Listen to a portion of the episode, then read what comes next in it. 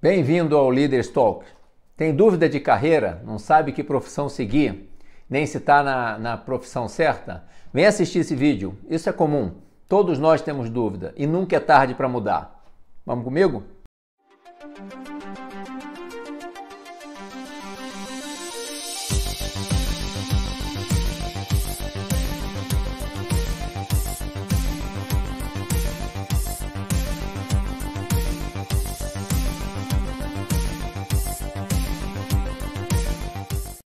Como eu falei no, no outro vídeo, eu acho que nunca é tarde para mudar.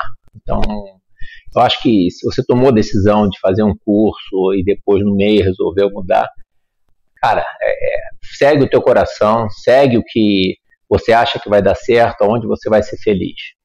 Então eu falei que conheço pessoas que começaram a fazer um curso e mudaram no meio.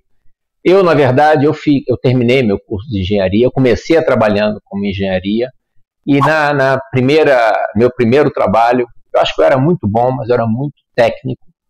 Eu era uma máquina. Eu comecei trabalhando nas bases de abastecimento do sul do país, automatizei, é, melhorei o tempo de resposta da logística, a disponibilização do, dos combustíveis.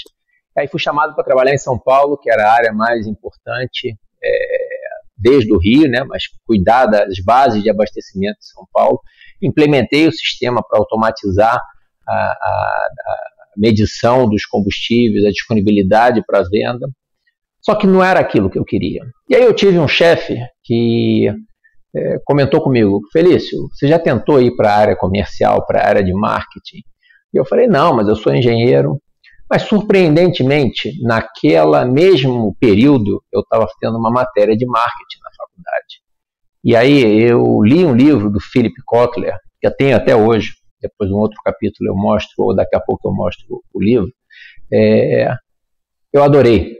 E li quase o livro todo, os estudos de caso, e eu falei, caramba, é isso que eu quero. Mas eu era engenheiro, eu tinha me formado como engenheiro, estava fazendo faculdade de administração de empresas, teve uma matéria de marketing, mas eu falei, é isso que eu quero.